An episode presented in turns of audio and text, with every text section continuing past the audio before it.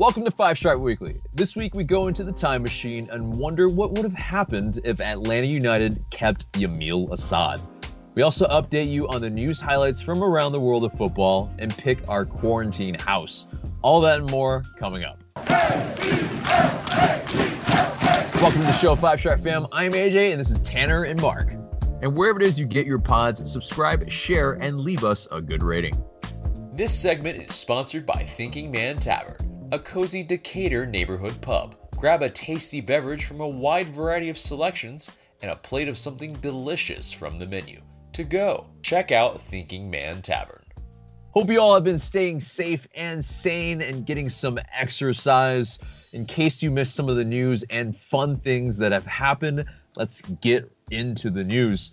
So, Josef Martinez, speaking of fun things and Orlando City, he did a Q&A on Atlanta United Twitter and he answered on why he loves playing Orlando City. He said because they're my kids. And oh my god, you know, it's just the you know the the legend of Josef Martinez just grows and grows after uh, you know him saying this. They're replaying the Orlando City match uh, tonight on atlutd.com/live. I mean, uh, unfortunately, we're also filming at the same time, so we're not able to watch it. But oh my god, this is that match that I want to rewatch over and over. Oh yeah, absolutely. I mean, I think the funny thing about Josef is it's just like he knows exactly what to say to make sure Orlando fans hate him forever. Like, if you're an Orlando City fan, you hate Josef Martinez. You have to, right? Like, you have to. I would despise it. Like if there was a Manchester City fan or a Manchester City player that was like, or a Tottenham player, an Arsenal player, or whoever it is, like a rival or a Liverpool player, God forbid. Like if Mo Salah was like, why do I like playing Manchester United? Because they're my kids. I'd be like, yeah, you can go and do one, mate. yeah, no, Josef uh, never misses an opportunity to remind Orlando City who they are and their place. But no, it's uh, it's just Josef being Josef, like the the banter. Like, did you see his exchange with uh, DJEU? Where he was like, "Who's your favorite DJ?" Josef yep. responds, "You, babe." it's so lovely. Yeah, yeah. he, uh, you know, and also, of course, uh, he's pissing off uh, other Atlanta sports fans as well. I uh, rehashed a uh, a quote of his, one of his legendary quotes, uh, saying that Atlanta is the only that wins shit, and so much salt in the comments there. Holy crap! I mean, just Hawks fans, Falcons fans, Braves fans, they uh I don't I don't think they get it. You know, it's like basically right now there is only one team in Atlanta that is really winning things.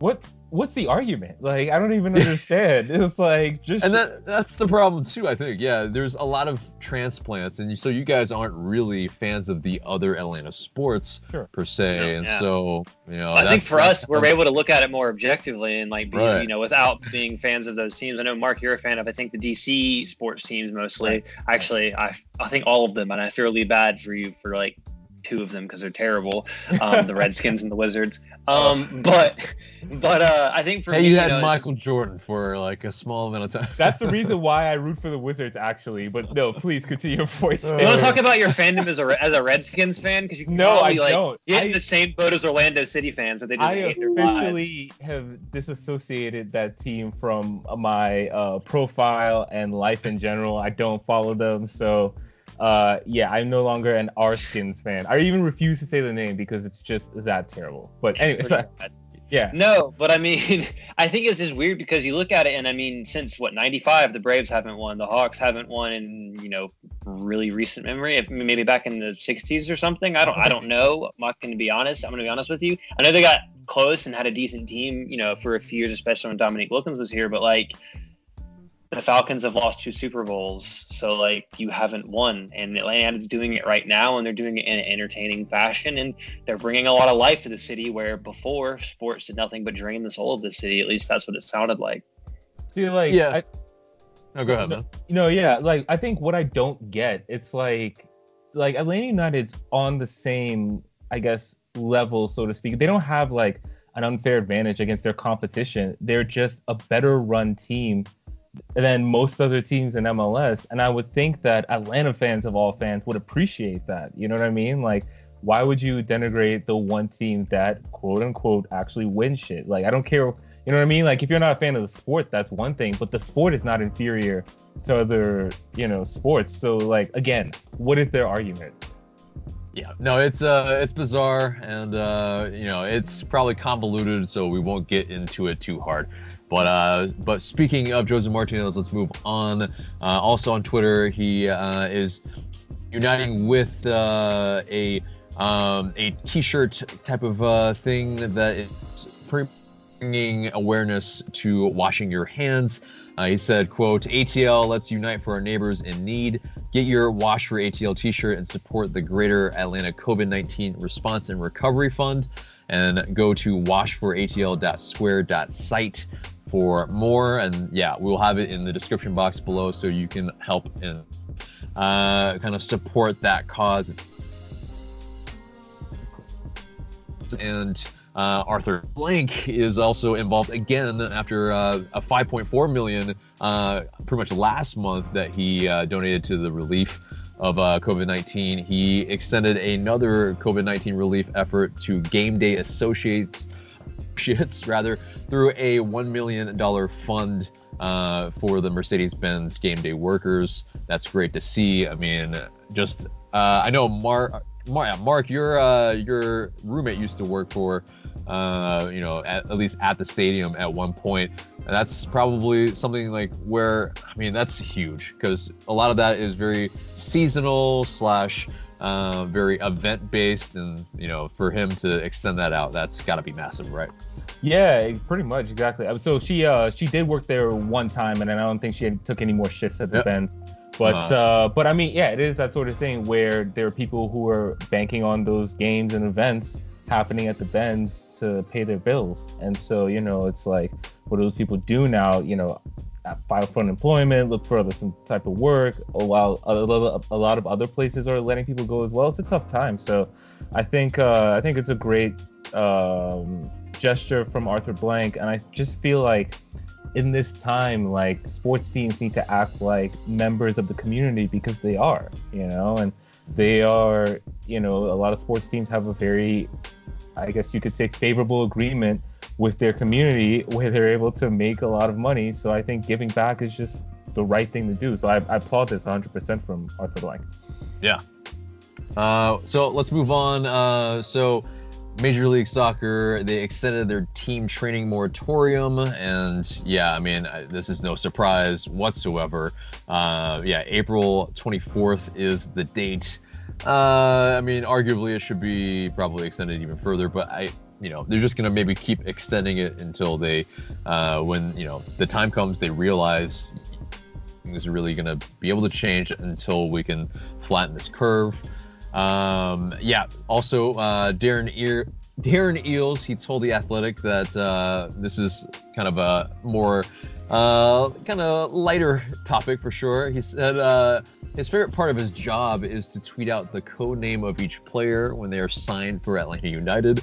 So, for instance, a, a wasp and a horse for Darlington Nagbe, uh, you know, et cetera, et cetera. He's done so many now, but that was definitely the first one. Right. Um, yeah, it's almost openly trolling the fans now at this point, just right. how difficult they are sometimes. But uh, he said, "quote I'm not saying we would do that, but I'd almost sign a player just for the best cryptic tweet, and I wouldn't put it past Darren Eales. Not at all." Um, It is interesting how that came about, though. The fact that they do have to have code names for these players, you know, going about their business.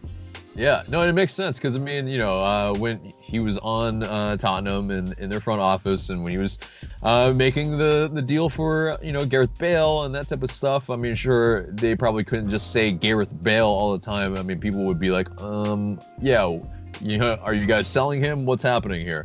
Um, so it makes complete sense that they would do that.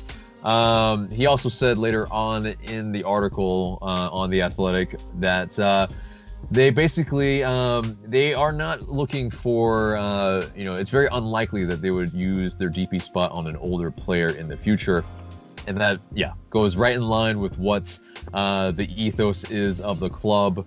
So I think you know anyone that's still uh, you know always is like excited with a Radamel Falcao is linked with uh, Atlanta United, they should probably temper that excitement very, very quickly.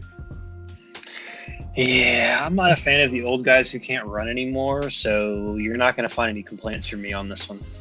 Yeah. Exactly. It doesn't exactly lead to the exciting football that we want to see uh, per se. So, uh, but anyway, uh, in terms of MLS and what the GMs are thinking about during the league suspension, the Athletic with uh, Paul Tenorio and Sam Stejskal also talked about uh, a numerous amount of things, but I think notably that the transfer markets, um, you know, in MLS might not be as affected as, say, the rest of the world and definitely in Europe, where some really large transfer fees are bandied about all the time. It might be much more suppressed this time because, well, obviously the demand and the amount of teams maybe able to buy is going to be a lot less. Uh, maybe some other teams are looking to sell a lot more, but the amount of money that the you know maybe able to throw around is going to be a lot less but in terms of mls it's going to be probably still i think business as usual almost because uh, the owners you know they are in a salary structure league and so they don't have to spend as much and many of them are billionaires. And so what it was saying is uh, as one high ranking source put it the strength of the league has always been the financial strength of its owners and so uh, you know, in terms of the impact, in terms of the transfer market, uh, it might not really be that big for MLS in terms of you know what we will, uh, you know, be forced to do or anything like that. But uh, maybe we will, you know, if we have to play a protracted season or a condensed schedule, uh, we might have to play a lot more young players, and that really, uh, I think, will stretch the the probably product quality on the pitch but other than that, I mean, not a surprise, really, right? I mean, I think the one thing you have to say is, that as far as incoming players go, I think it changes the you know it doesn't change the game too much for for MLS. I think as far as players outgoing, I think it affects clubs like Atlanta United because now you have to wonder what is the evaluation going to be for a player like Ezequiel Barco, where you know the team you know I think multiple times and they kind of figured they wanted in the region of thirty million you know dollars for the player you might not see that anymore, especially not this summer with clubs losing so much money from not, you know, playing matches and not having the opportunity to make the revenues they're used to. But also, you know, moving forward into January 2021, assuming he stays through that point in time, I mean, will you be able to still get the fee that you want for him that sets the bar? Because I think Atlanta would want to break the, the, the, the record again for the highest fee received for a player. And if the money is, you know, if the market's depressed, which if we're being honest, I think the market does need to be depressed because the numbers were ridiculous. You know, the numbers have gotten completely silly in the last five, six, seven years. But I think, you know, again, for, for a team like Atlanta United, it does affect what you have to value your players at. And does that mean Ezequiel Barco leaves for a lower amount, or does that mean he stays even longer depending on his performances? Because how can you really measure a player if you're playing a condensed season and he doesn't get to show off his wares in the Olympics as well? So those are big things that would have affected his valuation. And does that change his future with Atlanta United and how long he stays in Atlanta now? Yeah, uh, that yeah, that's a great point on Ezequiel Barco, but maybe for Pity Martinez uh, the urgency and maybe you know us taking a loss might be something that actually happens. What do you think, Mark? Yeah, that's a that's a good point. I mean, like, uh, I mean, this summer it just seems more and more unlikely that uh, it's going to be a normal summer. It's going to be business as usual. I think FIFA have more or less said that they're open to you know adjusting the transfer market as need be. I know they're already going to be flexible with the contracts that end on June 30th. You know, uh, they've already announced that pretty much each league, uh, you know, that player will have, will be obligated to that team until their league is wrapped up, and and so um, yeah, I think uh, if Atlanta United were looking to sell Barco or Pity this year, that's obviously affected. Um, I don't know. I just, it just feels like everything in terms of that specifically. It feels like maybe gets pushed back a year. That seems like the only thing that makes sense because I think that we'll still be dealing with the ramifications of this in January and I think teams in Europe, particularly, will be still feeling the ramifications financially. And so, you know, in terms of how much business can be done in January, I'm skeptical of that as well. I think, if anything, Atlanta United is going to have to delay their plan, so to speak, for a year. Yeah, yeah, exactly. Well, let's move on. And uh, Atlanta United wingback Brooks Lennon is, uh, according to MLSsoccer.com, the 10th best crosser from open play in MLS with a 29.41% success rate. That's combining stats from 2019 and 2020. And for those of you wondering, Julian Gressel does not make the top 10 at all. Very interesting stats indeed. Uh, and I think it, it kind of go, goes in line a little bit with what I think the uh, the hearsay was for Lennon as well, that he was a good crosser from open play to begin with. But Julian Gressel, does that surprise you guys? Maybe. I mean, sometimes I think it also benefits you again when you have a forward like Josef Martinez. Um, you know, you can get away with maybe not having the best of crosses, but for me, it always seemed like he was a decent crosser of the ball just whenever you see it. But again, maybe that's because of the number of good balls that go in for Josef that he scores off of, and those are the ones that are memorable, and the ones that aren't as good are less memorable. Um, I also have to say that I think that maybe it kind of falls in line with you know Atlanta doing their sabermetric type work on on on you know whether or not they keep Gressel and looking at those smaller numbers. And yes, you know goals and assists are big, but you know they figured out that they're smaller, more important, you know, statistics that sometimes add up to having a better player, especially in terms of what the cost is. And maybe that combined with some other statistics, they looked and saw, hey, he's not worth the money that he wants, and we can get a player who's more efficient for a lot less. Mm-hmm. Yeah, yeah, I think that's uh, Julian Gressel not being in the top ten. It's not a total shock because uh, it was only 30 crosses, I think, attempted it from open play that qualified you for this list. And so uh, my guess is that Gressel just has a lot more than that. You know what I mean? Like he's playing wing back. He was looking for often looking for Josef. So um, there were some games in 2019 where maybe we crossed more than we wanted to. Uh, so that doesn't necessarily surprise me. In terms of Brooks Lennon, I mean, for me, it was always about him building chemistry with Josef. You know, I never thought that um, I never I've never thought he was a bad player by any stretch, you know, and I think I think he can, you know, provide that service. Uh, yeah, just he just needs to play with Josef more. So yeah, and yeah, so far it's only been what five games, so it's right, yeah, not not a ton. Right. Uh, so moving on from that, Emerson Hyndman, uh, he's showing off his freestyle techers, and uh, wow, I mean, it was quite good. I mean, you know, you have a little bit of around the world and then an opposite foot. You have uh, it bounce on the side of his foot to start off the whole kind of slew of tricks. I mean, who knew he had this in his locker? I don't know. I've always kind of rated him technically, so it doesn't shock me. I think a lot of players, especially once you get to a higher level, if they put in the time and put in the effort, they're just their touch and their control is fantastic. And when they're just dribbling around, for them, it's just kind of like it's like you know, if someone's a really good piano player, it only takes them a little bit to figure out how to play a new song when they start doing it. And for someone who's playing a game at such a high level and so comfortable with the ball, it probably only takes them five, ten minutes to figure out how to do something new. Where if it was us, we'd be there for a whole damn week before we could even possibly even figure it out. And even then, we probably couldn't do it. Yeah.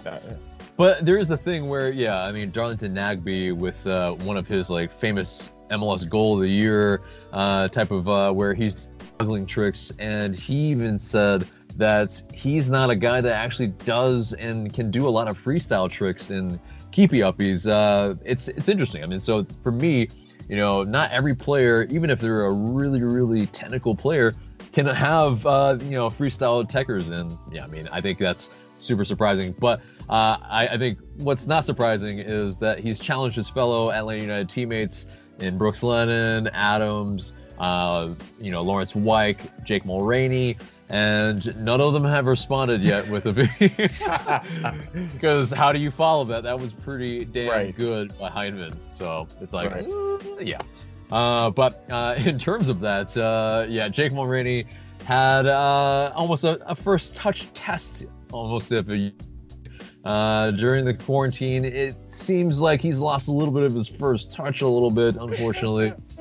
uh, albeit it is from a ball that's being launched from a an apartment window, right? And then he's having to, you know, first touch it on the street. It's a little bit harder to uh, to do it, I would probably think.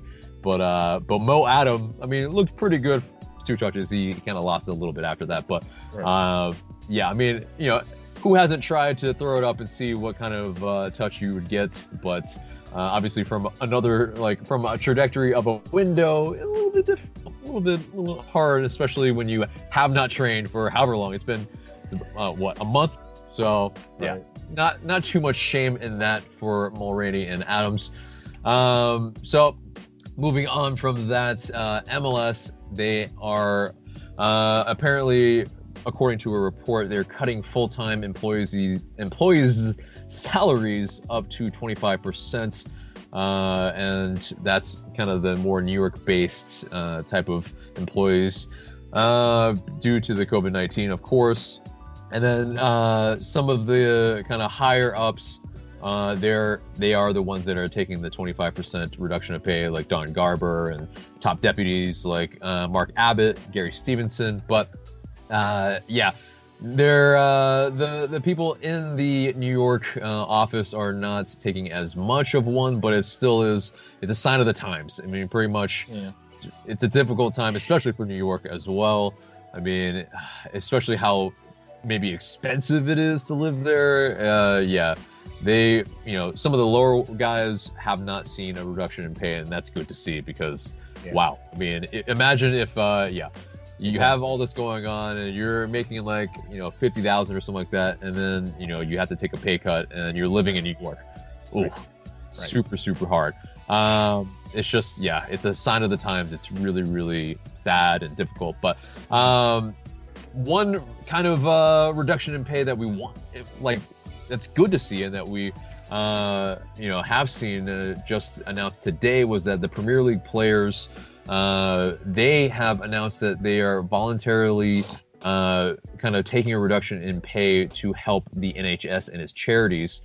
That's really, really awesome. Um, Mhm. Yeah, I mean, obviously there are that they're a league that's really well paid for sure Right. uh, in terms of their players, and so uh, their initiative is called Players Together. Um, and yeah, I mean, it's I think you know the distribution of funds uh, to these um, you know these co- coronavirus uh, you know kind of relief things absolutely necessary from Yeah. these people that are yeah I mean really high earners and I think if uh, more of the world could do that that would be a fantastic thing but Well, get yeah. no, well, yeah, yeah. I mean, like again, hats off to the players. Um, I wish uh, a few more of the owners in that particular league, the Premier League, you know, took a little more of a lead on that. But uh, you know, because the, the owners themselves were actually like kind of in a disagreement with the players, and so, but I think the players have uh, have done well then, and you know, Depends on what club we're talking about too. Some clubs, some clubs have not covered themselves in glory. I know for like Liverpool, you we're going to originally go with the plan to furlough staff, right? um, and then use the government assistant program to pay them. But then they rolled that back after the criticism they received because, well, when you make over 540 million pounds in profit, it's kind of hard to see why you need to lay off your employees. I think Tottenham actually might Yeah. be only one of the few clubs that are actually doing it. Right. And for the three of us, are we really surprised Tottenham's doing that? Are we really surprised Tottenham's going to do that?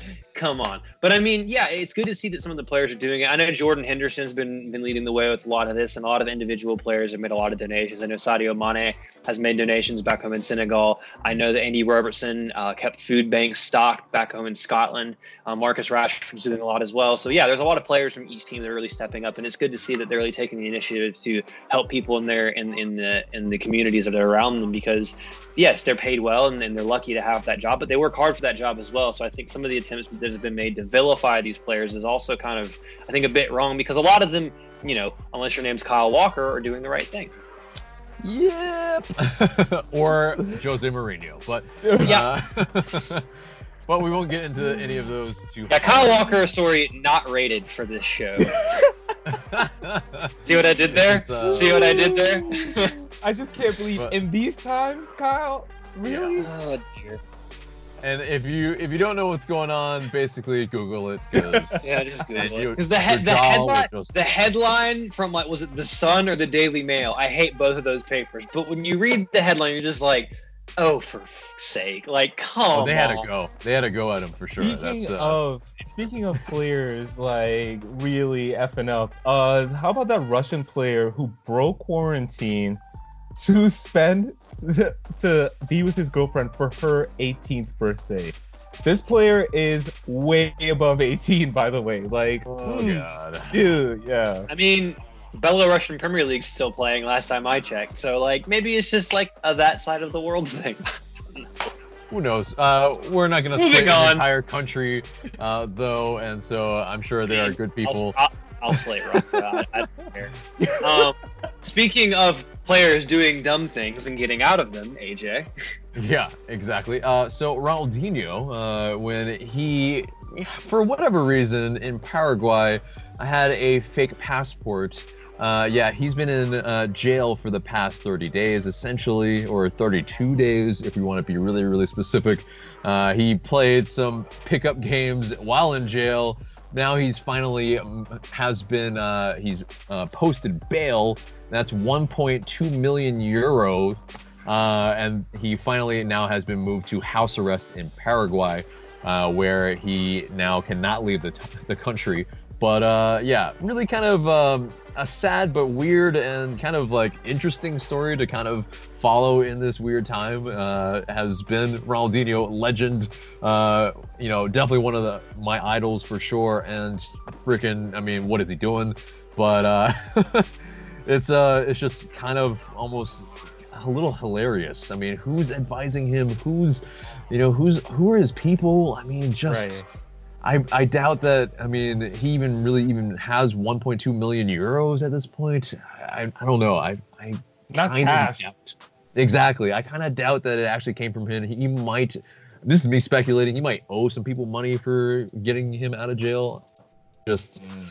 Yeah, he and his brother. But anyway, um, just really, yeah, just uh, I think a sign of the times as well. I think we'll say. But um, anyway, so let's move to a more happy topic in that Andres Iniesta and I believe it's girl, I guess. Uh, they are doing the Oh Na Na Na dance, uh, and actually quite well here. Uh, just a little, maybe the sound is uh, the sync is off, but uh, yeah, I mean, you know, I mean, not really surprised Iniesta has this kind of footwork, right?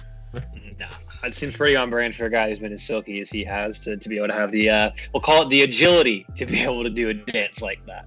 Right. Exactly, and especially, yeah, I mean, you know, definitely he's a slightly older guy. uh, He's not definitely- 40 yet. He's fine. I still might- take him in MLS. Yeah, exactly. And but you know, I think maybe he he gets a little bit of flack because he looks a little older than he is because of the you know just bald head and yeah. So, but um anyway, so uh moving on from that, some social distancing done right. Thomas Muller of Bayern Munich.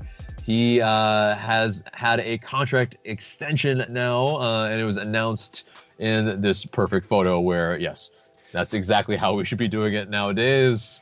Right. And uh, yeah, I mean, it's just uh, the fact that he even is getting a contract extension right now in this time. Curious, but I mean, you know, for a club legend for them like Right. that, it kind of makes sense as well. Yeah. That's what I thought of really. Like he's been there a long time now. Indeed. yeah, he's just a better Jesse Lingard, right? That's an inside joke, and uh, I don't know if we should really get into it, but. Uh, But anyway, that does it for the news for this week and gets us to buy or sell. And simply, we put up an LA United topic and we say if we buy or sell it and give our reasons why. First topic is that, or first and only topic, Atlanta United has better jerseys than the Atlanta Falcons, who just announced their uh, new jerseys today. We are filming this on a Wednesday.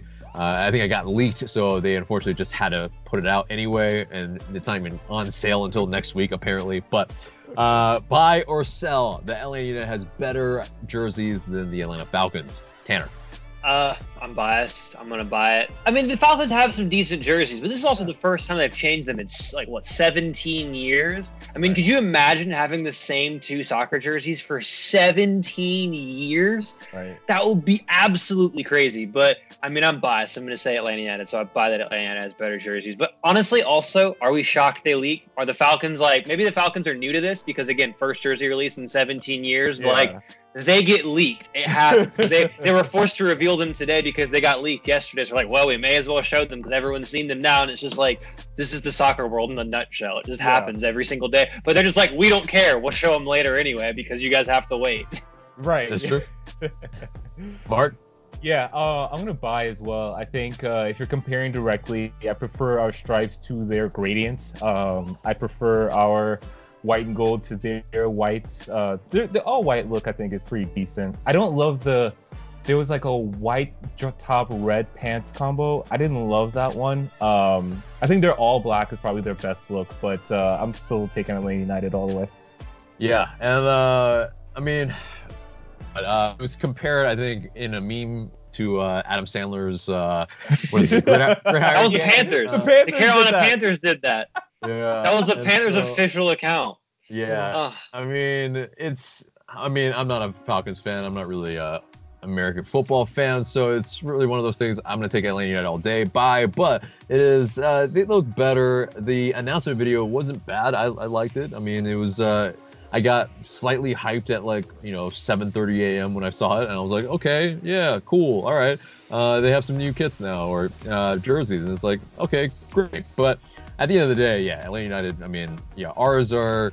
I think overall, on a whole, is just much better. Uh, but yeah, I have, you know, I think, you know, said in the past, or at least, you know, right before we started recording, was that yeah, uh, it is difficult if it's like years. That's a long time to wait. Obviously, I think you know. I think fans buy a lot more of the players' jerseys to kind of bide that time.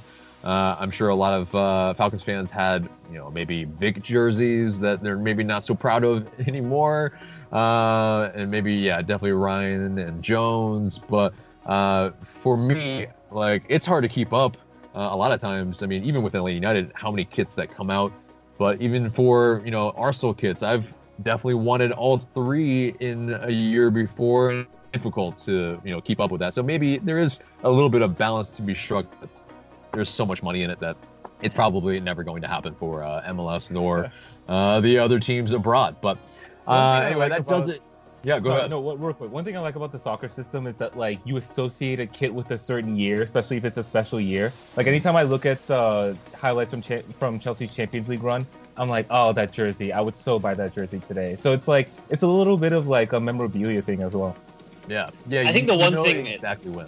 I think the one thing Atlanta United fans would say though is they would take the all black look because I think a lot of Atlanta United fans want an all black like third kit alternate. So that's something that you can kind of look at the Falcons and be a bit jealous of is having that that all black look. But then again, it just I don't want an all black look for Atlanta United because it's just LAFC. So like yeah. you know, yeah. Uh, now just, that they've come into the league, yeah, it's it definitely is a little too reminiscent of it. But be, definitely before they actually did, yeah, I think we were all pining for it we all wanted it. But anyway, that does it for buy or sell and gets us to a new uh, topic just for this week. Anyway, it, it's called Quarantine House, and uh, you'll see this graphic up on the screen right now.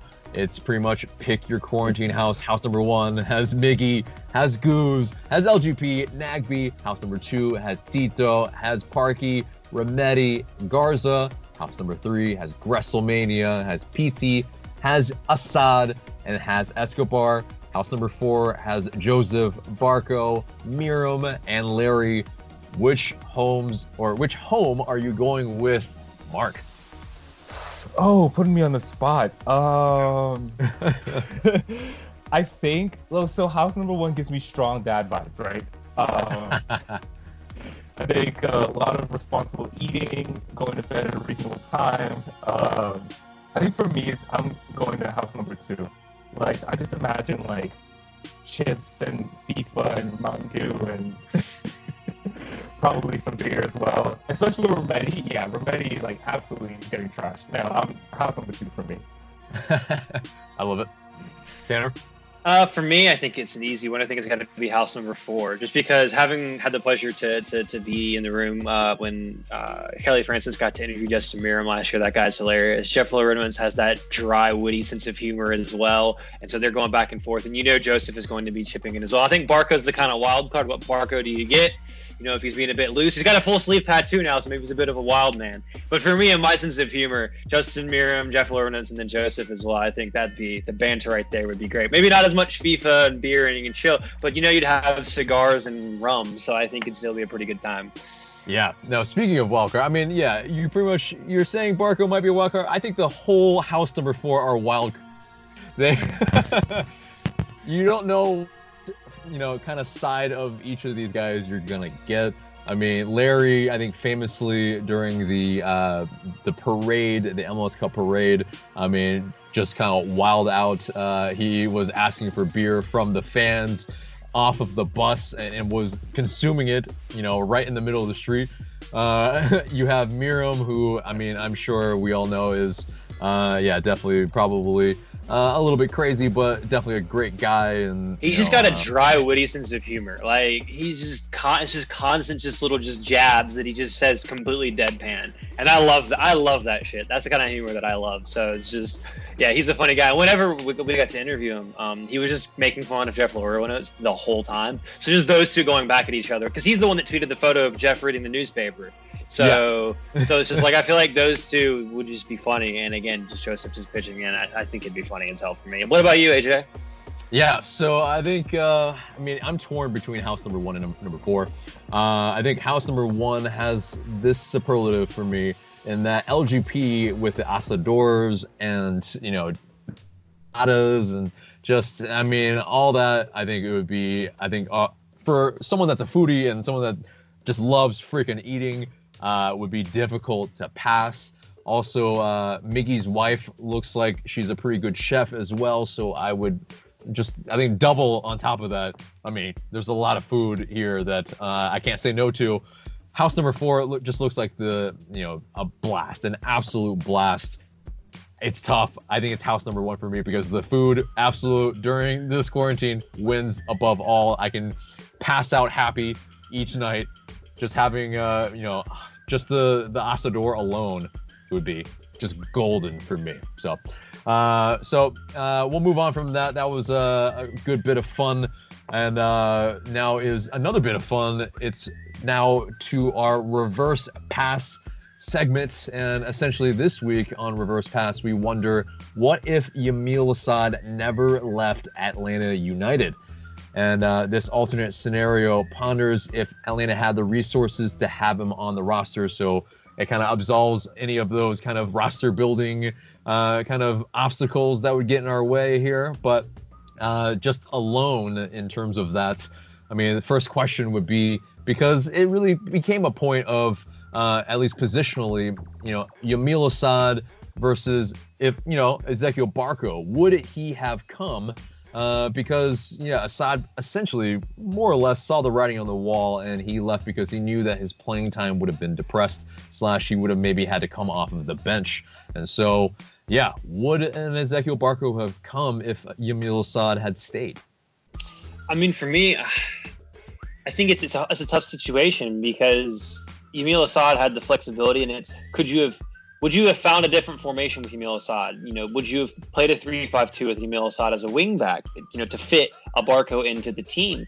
But also then again, that that that leaves you with the question of what happens to Tito. And it's just like in MLS, you don't have the luxury of being able to have that good of depth across your team on the bench. You know, if you were able to have that type of depth and you had the number of matches where it's like, look, every player is going to get at least 25, 30 matches because of how we're going to rotate, how we're going to substitute, then yes. But for me, you know, I think it'd be really hard to see Ezequiel Barco coming if he's not going to be starting. And in this situation, you're assuming you're keeping Yamil Asad because you want him to play significant minutes. And unless you would have been playing him at left wing back, I struggle to see how him and Barco would have fit into the same team.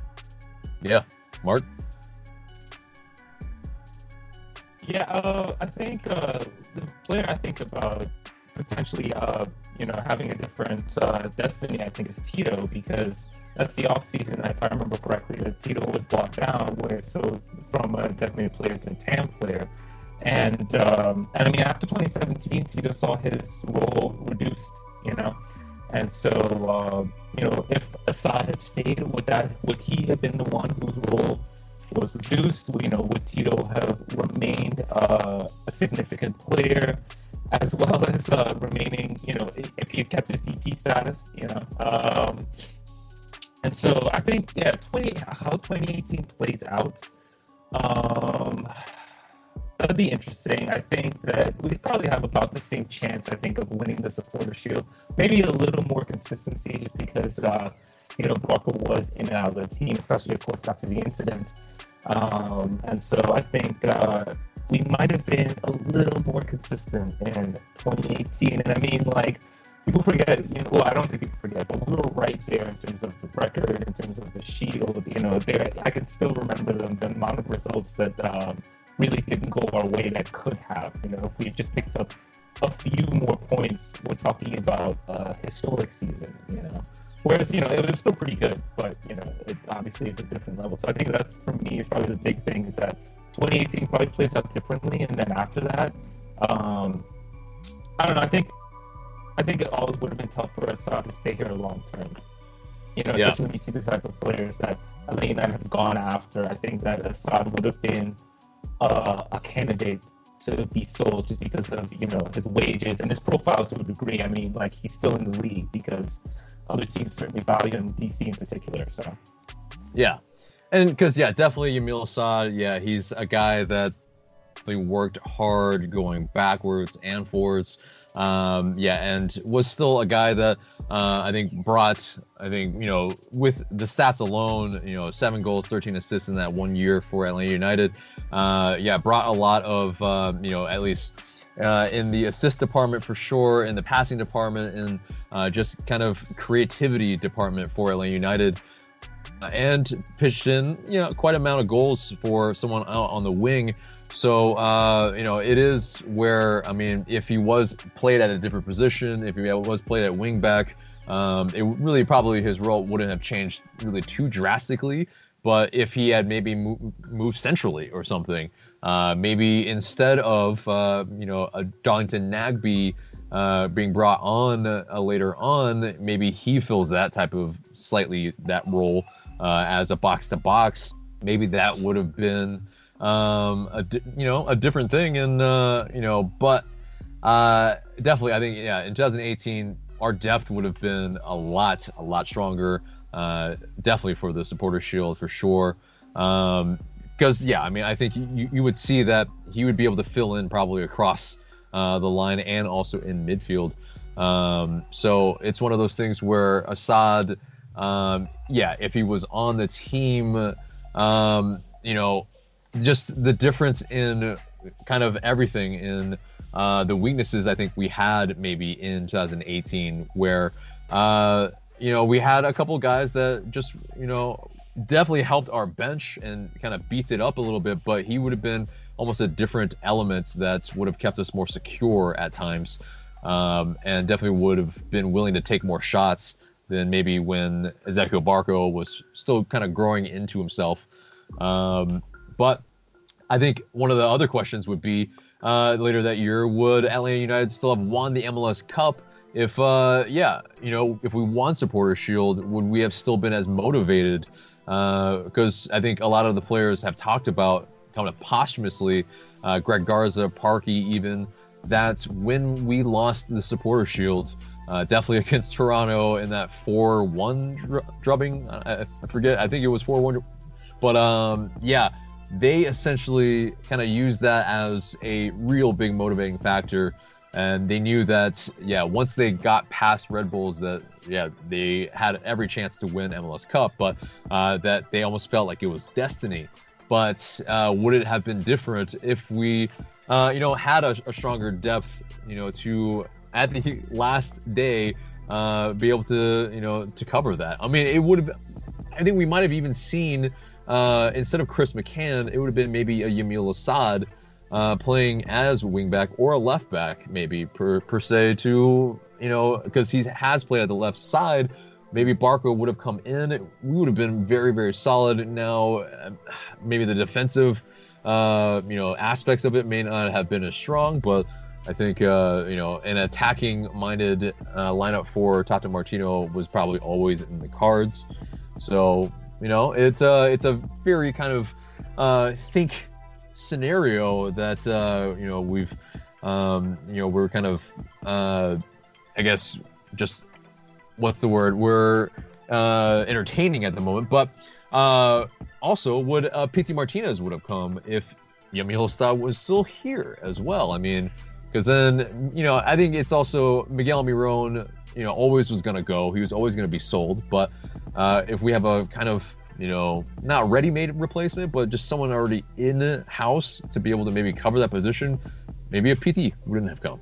Well, I mean, if you if you're looking at it and, and you assume that uh, Yamil would have been able to build off his 2017 campaign going into 2018. If you have another season like that, or possibly even more productive than his 2017, then you know it's it would be hard to kind of rationalize spend the type of money you spend. Even though, admittedly, the, the quality of a Pity Martinez is is better than yes. uh, the Yamil Asad, but if you can save that money, still get the same production, maybe not have the sell on benefit, you know, sell on benefit of, of a Pity Martinez potentially. But you know, I, I think that, that with the Yamil Asad, if, if you have the numbers, then you can invest that money somewhere else in the pitch. But that's a central midfielder. I don't think you would have given him DP money, but I think as a TAM player producing at that level, you know, you either A, trade him away within the league for a lot of money if he wants, you know, that DP money. See Julian Gressel. Um, well, he got TAM money, but you know what I mean? Um, you know, and as far as playing as a left wing back, I think you got to play left wing back. Maybe not left back fully, but I think you would have seen more left wing back and I mean, would you rather have had him at left wing back or you know or McCann? I mean, I think you take Yamil Asad all day, every day in that scenario. Um, I think Atlanta still would have had a very good chance on MLS Cup because you got to think that had they won Supporter Shield, yes, you might likely lose that first like at you know away to Red Bull, but you're bringing home a chance to go to the, the MLS Cup in front of your fans. You still would have been hosting MLS Cup. You still would have had the same scenario, you know, playing in NYCFC. so you know, I, I, still think that Atlanta United would have, you know, winning breeds winning, and I think that having one supporter shield, they would have wanted to still go on and win MLS Cup as well, because I think a manager like Tata Martino would have put the pressure on them to continue to perform. So, you know, yeah, it's one of those weird things where he's a player that definitely has his qualities, and I was interested to see what he would have done this season. You know, playing a full season with DC United and seeing how he produced. Um, clearly, he was an important player for them, but you know, I think he's one of those players that you suffer to have an MLS because he's got that great quality that you'd love to have him on your team if you can, but giving him the playing time he needs and paying him what he what you what he would require under the, the league structure, it makes it difficult to keep this type of players. But you know, if it's a bit more open, then you know you're able to compete with you know the teams in Liga MX. That's the type of quality you have to have in terms of depth off the bench, where you can rotate and you're still bringing in a player of of a Yamil Asad's quality, even if you're rotating your squad. Yeah, because yeah, he when he was with us, he was only making one hundred fifty thousand dollars when he was on loan with us, uh, and so yeah, that's where it is. Uh, in terms of Asad, uh, he definitely fit in the first year very cheaply for us and produced at a definitely way over his salary for sure.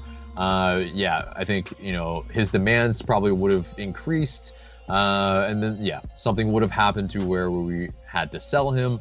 Uh, but um, you know, then maybe you don't even see the emergence maybe of uh, you know a Julian Gressel on the wings as well, uh, because yeah, I mean his spot might have been come into question as well, uh, because I think if you look at just maybe raw numbers, they comp uh, they are pretty comparable, but I think you know Gressel really came around definitely in 2018 and 2019 when he was played at the wingback position.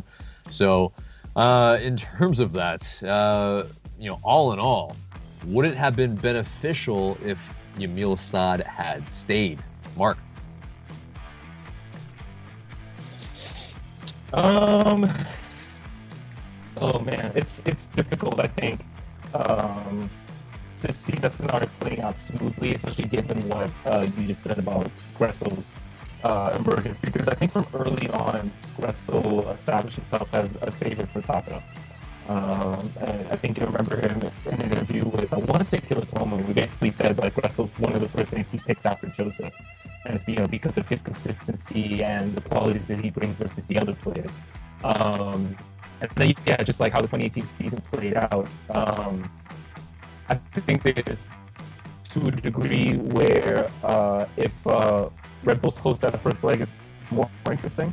So uh, I don't know if that benefits us necessarily, but um, yeah, I think I think it played out the way it had to, and I think the fact that uh, in consecutive seasons Atlanta has gone and gotten uh, the players at the level of Ezequiel Barco and Pity Martinez, you know, maybe they haven't lit it up, but I think just for uh, a player outside of MLS coming in, those are certainly two of the biggest in league history.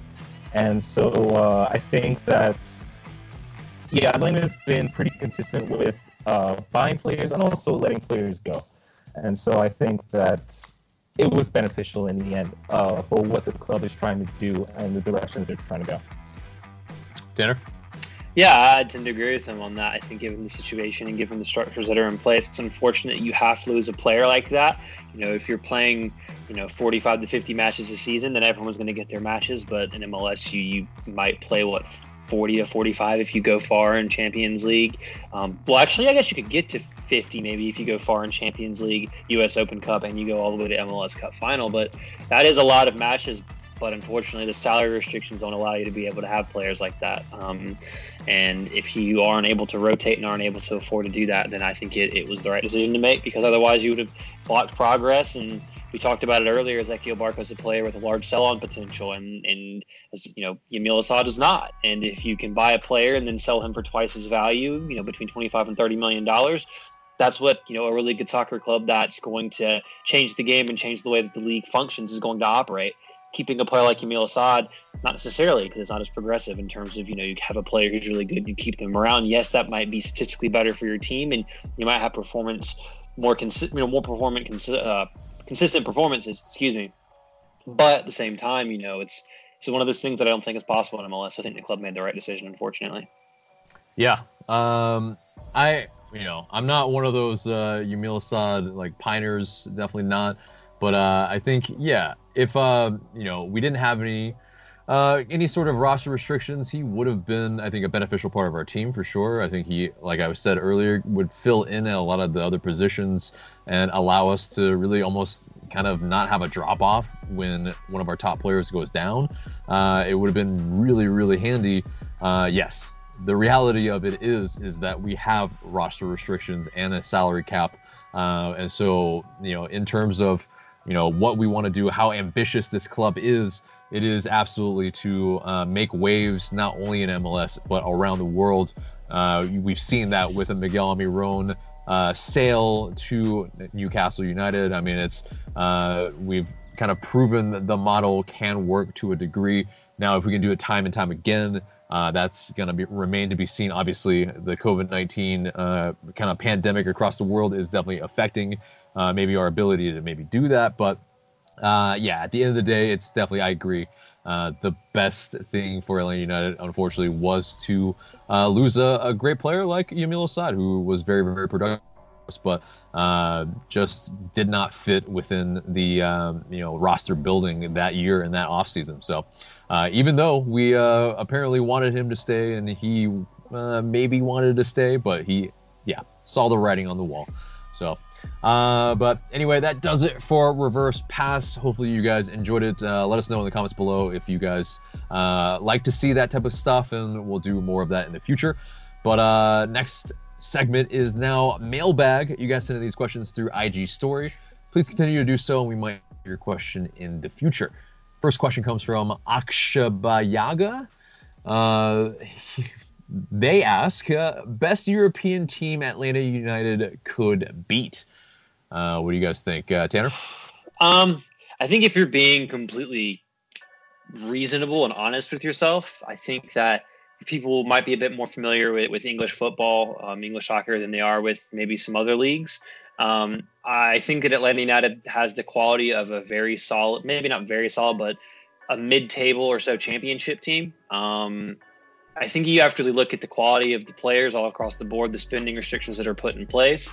If Atlanta United was allowed to spend and be as ambitious as they wanted to and, and pay the wages that they wanted to pay, then I think you would have a team that could compete, you know, at whatever level that Arthur Blank wanted them to compete at. But realistically, I think you're looking at a team that, that has the quality to, to, to beat other teams in the championship and maybe on a one off, you'd beat a lower level Premier League side. But I think people also have to recognize and understand, you know, in a friendly setting, you know, it's different from a competitive setting also, but how good the players are even on, you know, a poor team in the Premier League, the quality, the pace, the level that they're paid is so much higher and they justify that pay because of their performances throughout their career. So even if it's a player, you know, a team like Aston Villa or Norwich who are, you know, in the relegation zone or flirting with it, definitely Norwich is going down this season. The quality of those players is still far and above what your average Major League Soccer player or even your Atlanta United player. Now, I've got mind you, you have really good players that stand out. When he was here, Darlington Nagbe is a player who is fantastic. Josef Martinez obviously has quality, and I think he could score in the Premier League now.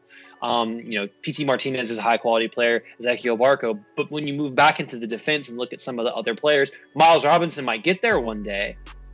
But if you look at everything, the quality is just not there compared to a lot of those teams in Europe. Mark, real quick. Yeah, yeah. Uh, I just want to make sure I heard Tanner correctly. You said mid-table championship team. Is Yeah. Yeah, I agree with that. I agree with that. I would say, yeah, uh, MLS is probably most comparable to championship, although I still think like, you know, I don't like. I don't think most MLS teams would get out of the championship. But uh, I think a lot of MLS teams would be League One teams looking at you. Orlando. exactly. Well, case in point, like uh, uh, what's his Anton Walkes, you know, he comes over from Portsmouth, uh, currently in League One, and he's, uh, I mean, he's played a lot for us because of injury, but I think he's primarily a depth piece, and so I think that's kind of a good gauge, maybe, of, of comparing the qualities. Yeah, I think Atlanta is probably uh, a mid-table championship team. Yeah. I mean, it's it's one of those uh, we're a little bit top heavy for sure. I mean, definitely all in all is what uh, the consensus is. Um, yeah, we just don't have the salary structure to really fill the coffers to really make us just uh, be able to compete with you know the likes of uh, a Premier League team. Um, yeah, so on a good day, yeah, definitely somewhere somewhere in the championship we could maybe beat one of those teams, but. Um, next question comes from Hector LH6. Uh, he asks, "How do you, or how do you think this p- pandemic will affect the overall transfer market?" Uh, we kind of touched a little bit on it in terms of uh, in the news, but I think real quick, uh, you know, will we be able to, uh, you know, sell an Ezequiel Barco, um, you know, in the next year? Like, what do you guys think? Mark, what do you think, man? I mean, I, I think I kind of already spotted my my bit on that earlier in the show. Yeah, I don't think uh, I don't think Atlanta makes any major sales until next summer. I think if anything, uh, this winter is an opportunity for uh, any MLS owners in general who you know want to pony up some money because some teams are going to be hurting. You know, some some non-MLS teams are going to be hurting. So I think, uh, yeah, if anything, you might see some business there. But other than that, I think it's going to be quiet for the next year. Yeah, I mean, there's so many like transfer rumors always kind of uh, paired along with club, Arsenal. Uh, that Jesse uh, it's yeah, that it's a lot of it hard to believe because uh, in this time, I don't think any team's really going to be spending more than like even uh, 100 million for any player at this moment because I think it's just how are they going to be able to justify it as well as uh, you know maybe even for uh, Arsenal fans in terms of how expensive the seats are and their season tickets. I mean, yeah, they're going to be uh, quite a bit ways of mad, I think for sure, uh, if players are being sold at that type of rate.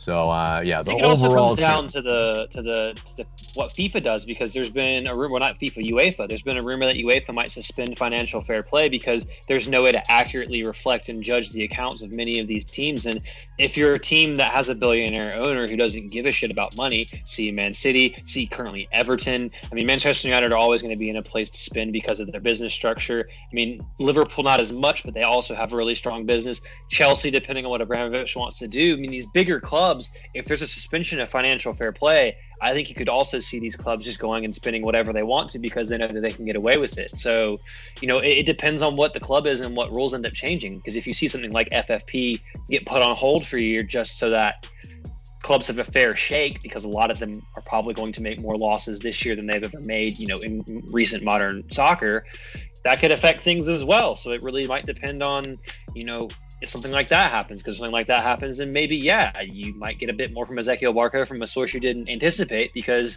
you have a free spending owner who's not going to get, you know, a Man City type punishment for for breaking financial fair play. So, last question comes from Aval G. Aval G asks, Will Gressel ever join Atlanta United again? We'll go with uh, Mark first. Mark. Um, I think okay. For, actually, I don't. The one, the one scenario I could see him uh, returning is if like he continues to improve over the next couple of years, and like for some reason he's available. You know, because like for this, I think he's getting paid about seven hundred thousand right now, and so uh, you know it's a pretty solid salary. I think there's still opportunity where he could outplay that number to a degree. Uh, and so I could see like night being interested, but I think he's probably just going to end up playing for like three or four different teams over the course of his career. Tanner? Nah, he's never playing for Atlanta again. I think that there's too much bad blood there with how that went down, and it seemed that there was too many issues with the contract negotiations and, and a bit of, of, of bad blood between I think possibly both sides for for how everything was handled. Whether or not each side's in the right or wrong, I think there's a little bit on both sides. But with how things were left and some of the things he said, uh, I don't think he'll come back. And um, might sound harsh, but personally, I, I, don't want him back either. Um, I, I, didn't like the way that he handled his exit, and for me personally, uh, I think that you know the way that you talk about the club when you're trying to negotiate a contract is really important. And it felt like some of the things he said were um, more about him than it was about the team. Even given the, you know the understanding of there being issues with him getting paid a certain amount. Um, yeah, I'm, I'm good. I don't think he'll come back, and yeah, I don't want him back. Yeah, um, I think yeah, some of his comments definitely were divisive for sure for many, uh, but also I mean, he, you know, when he left, he said that be happy that it happened and that, um, you know, I think that's a, a great point in a sense. Yeah, yeah I mean, we we are uh, happy that he was a huge, uh, massive piece in us winning, you know, three titles. Uh, during the past three years, and so definitely, uh, you know, his time with us was you know filled with glory and uh, it was happy times in terms of on the pitch. Uh, definitely, yeah, a little bit uh, in the at least uh, interviews in and around his contract talk. Definitely has not been fantastic, but he's also kind of near an age where it's like, okay, so 26, and if he uh, did, I think, sign a four-year contract, then if he does come back to us uh, when he's around 30, if that even is the case. I'm not even sure that LA United, you know, would really want to do that unless he comes in at a kind of more uh, you know secondary role if he comes off of the bench or something like that. Uh, maybe I could see it happening like that, but uh, and that would be maybe a homecoming that uh, you know time has passed. Time does heal a lot of wounds, so you know maybe kind of uh, later on it may happen, but. Anyway, that does it for the mailbag and pretty much the entire show except for the question of the day. And this week's question is that uh, we're going to get on Twitch and live stream some, so maybe some watch alongs, some gaming, or even just hanging out, uh, you know, just chatting with people. Uh, what would you like to see from us that we do? Uh, let us know in the comments below. We are looking forward to hearing what you have to say. So, anyway, guys, that's it for us today. Thank you all again to the hospital workers, the people stocking up groceries, delivering food, picking up the trash, all those keeping our infrastructure in place. You guys are the heroes. And stay safe, everyone. We love you all very much. Thank you for watching and getting through all of this with us. And, guys, is for us today. Remember to subscribe to us if you haven't already, share this episode, and leave us a review and a rating so we can pop up higher in your rankings. And for Tanner and Mark, I'm AJ. Thanks so much for listening.